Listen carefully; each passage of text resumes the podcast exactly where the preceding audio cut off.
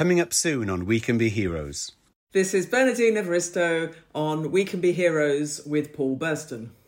She was the first person in the family to go to college, and she was supposed to marry a doctor or a lawyer or something like that. And what she did instead was bring home a black man who was a welder. It's very easy to have an opinion, and loads of people have got opinions, but how do we bridge those gaps? That's what interests me at the moment.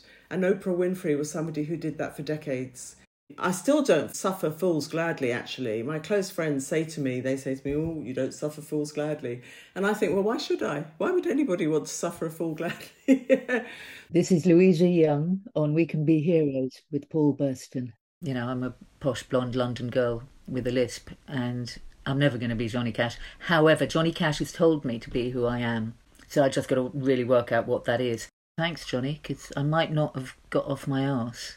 This is David Hodge, otherwise known as Dusty O, on We Can Be Heroes with Paul Burston. There's this exotically clad woman with a, a turban and a flowing robes and all jewellery and fully made up answers the door and go in and she says, Oh, I love living here. And I thought, Why? It's always been my main objective to live my life the way I want to live it. I've always been very aware that some of my ideas are not mainstream, and those people were candles in the wind for me. You know, there were things I could look up to, things I could aspire to.